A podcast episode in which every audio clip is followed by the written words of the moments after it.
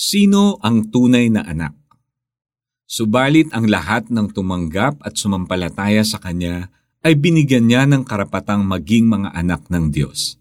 John 1.12 Madalas nating mapanood sa mga TV drama ang tungkol sa illegitimate children o mga anak sa labas. Sa mga kwento, sila ang mga anak na madalas hindi katanggap-tanggap, kinakawawa, hindi binibigyan ng karapatan at hindi nakakatanggap ng mana at aruga ng kanilang magulang. Hindi kasi sila tunay na mga anak. At kahit sa totoong buhay, hindi man palagi, pero nangyayari rin ito. Walang sino man sa atin ang gustong maging anak sa labas. Siyempre, lahat ng tao ay gustong mapabilang sa isang pamilya at matawag na tunay na anak. Nadala ang apelyido ng kanyang ama. Bakit? Because we were created to belong and to build relationships.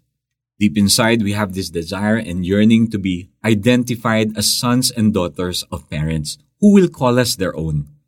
To put it simply, We were created by God to be part of a family. Hindi lang tayo nilikha ng Diyos na may biological parents. Una sa lahat, God longs for us to accept Him as our Father and be part of His spiritual family. Maraming tao nag-aakala na sila ay automatically anak na ng Diyos dahil nilikha sila ng Diyos. Pero alam mo ba na hindi lahat ng tao ay anak ng Diyos? This may sound shocking to you kung first time mo to marinig, pero it's the truth.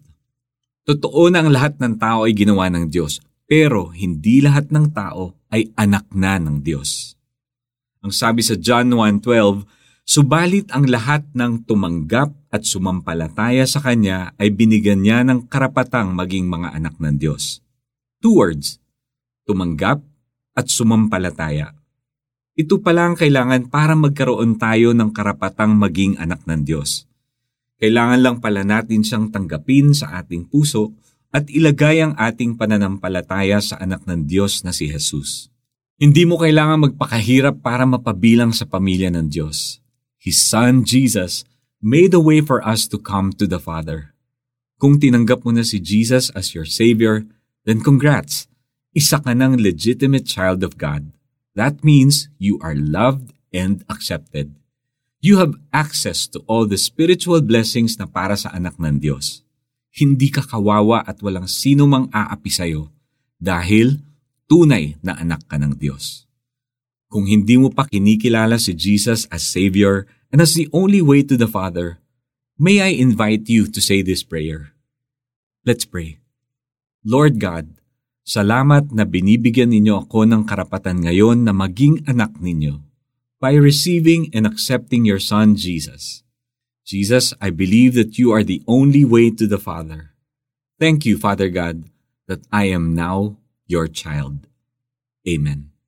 Para sa ating application, gamitin ang iyong God-given right as His child.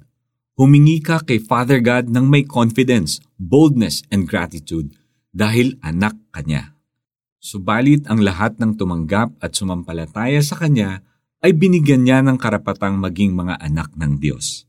John 1.12 This is Iko Gonzalez, praying that we'll all have a Jesus-filled day today.